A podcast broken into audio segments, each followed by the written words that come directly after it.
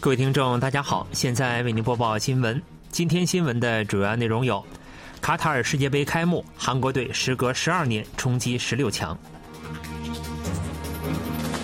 韩国政府公开大胆构想具体内容，三阶段推进北韩无核化；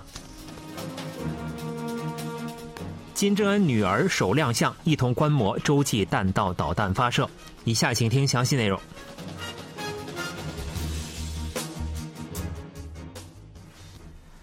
二零二二年国际足联卡塔尔世界杯盛大开幕，当地时间二十日下午五时四十分，卡塔尔世界杯开幕式在海湾球场隆重举行。在精彩的开幕式文化表演中，防弹少年团成员救国亮相，现场氛围开始沸腾。身穿黑色服装的救国献唱了卡塔尔世界杯主题曲《梦想者》，途中卡塔尔歌手法哈德阿尔库帕伊喜登台。与救国共同演唱，将现场气氛推向了高潮。卡塔尔世界杯是首届在阿拉伯地区举办的世界杯，也是首届在北半球冬季举行的世界杯。通过激烈预赛入围的三十二支球队被分为八个组，将在卡塔尔的八个体育场进行小组赛。韩国队和葡萄牙、乌拉圭、加纳被分在 H 组。韩国队首场小组赛将于韩国时间二十四日晚十时进行，对手为乌拉圭队。接下来，韩国队将在二十八日晚十时和十二月二日分别迎战加纳队和葡萄牙队，时隔十二年冲击十六强。韩国统一部二十一日公布了政府对北韩政策路线图大胆构想的目标和推进原则。大胆构想以无核化、和平、繁荣的韩半岛为愿景，旨在创造能使北韩主动回归无核化对话的环境。大胆构想还指出，不追求吸收统一，将同国际社会一道构建和平统一的基础。政府表示，无核化是大胆构想的核心推进课题，将分三个阶段予以推进。第一阶段是北韩回归无核化对话。在该阶段，韩国将与北韩进行粮食和资源交换，并推进北韩公共卫生医疗和饮用水卫生等民生改善项目。第二阶段是北韩采取实质性的无核化措施，届时韩国将为北韩的电力、港口、机场、农业、医疗、金融基础设施开发提供援助。在第三阶段，即实现完全无核化后，将通过签署和平协定推动美北关系正常化。政府还表示，在实现无核化之前，将推动南北广播电视、媒体、通信领域的交流，恢复民族共性，同时还将积极解决离散家属问题等人道主义问题。韩国总统室表示，从二十一日起暂停尹锡悦总统上班路记者简会。总统室指出，最近发生了一起不光彩的事件，在缺乏防止此类事件再次发生的根本性方案的情况下，无法继续进行总统上班路记者简会。十一月十八日的记者简会过程中，MBC 记者质问式的向正走向办公室的尹锡悦提问，随后与总统室秘书官发生争执。总统室有关人士指，这起事件十分不光彩，情况相当严重。这是尹锡悦就任以来首次在没有新冠疫情扩散、梨泰院踩踏事故等外部原因的情况下暂停上班路记者简会。总统室表示，将在制定可体现上班路记者简会宗旨的方案后，研究是否重启。不过，总统室并未提到具体的重启时间。北韩主张十八日发射的导弹是火星十七型新型洲际弹道导弹，并公开了有关视频。北韩国务委员长金正恩现场指导导弹发射，并表示将以核武回应核武。另外，韩美十九日投入美军战略轰炸机实施应对演习。北韩公开包括火星十七型发射全过程的纪录片。北韩称。火星十七型升至上空六千公里后，飞行了将近一千公里，随后准确落入东海公海目标水域。若按照正常角度发射，这枚导弹将可覆盖美国本土全境。金正恩亲临发射现场指导，时隔一个多月公开亮相。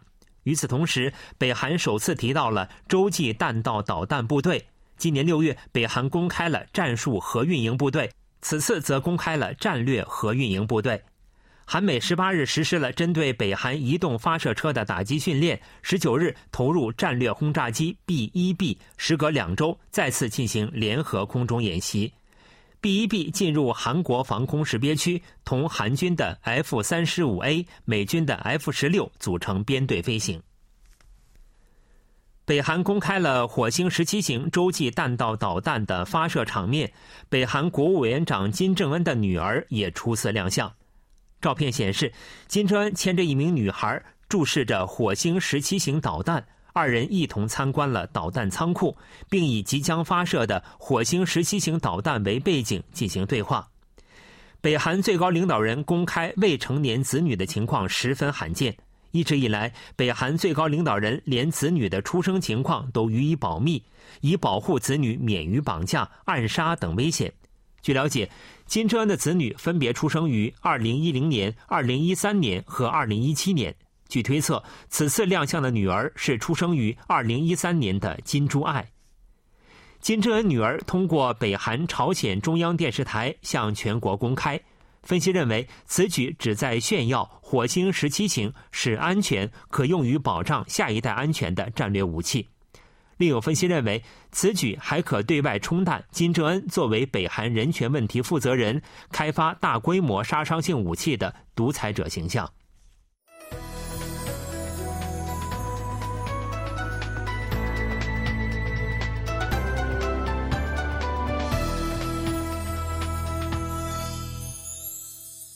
KBS World Radio，这里是韩国国际广播电台新闻节目。欢迎继续收听。随着全球市场对电动汽车的需求上升，与车载电池有关的蓄电池产业也在迅速发展。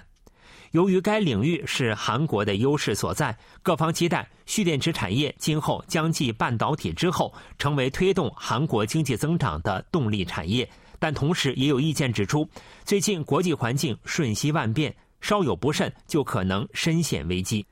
由于美国通胀削减法案规定，车载电池所使用的矿物至少要有百分之四十在美国或韩国等与美国签署自贸协定的国家加工，所制造的电动汽车才可获得税制优惠。预计今后国内加工将成为大势所趋。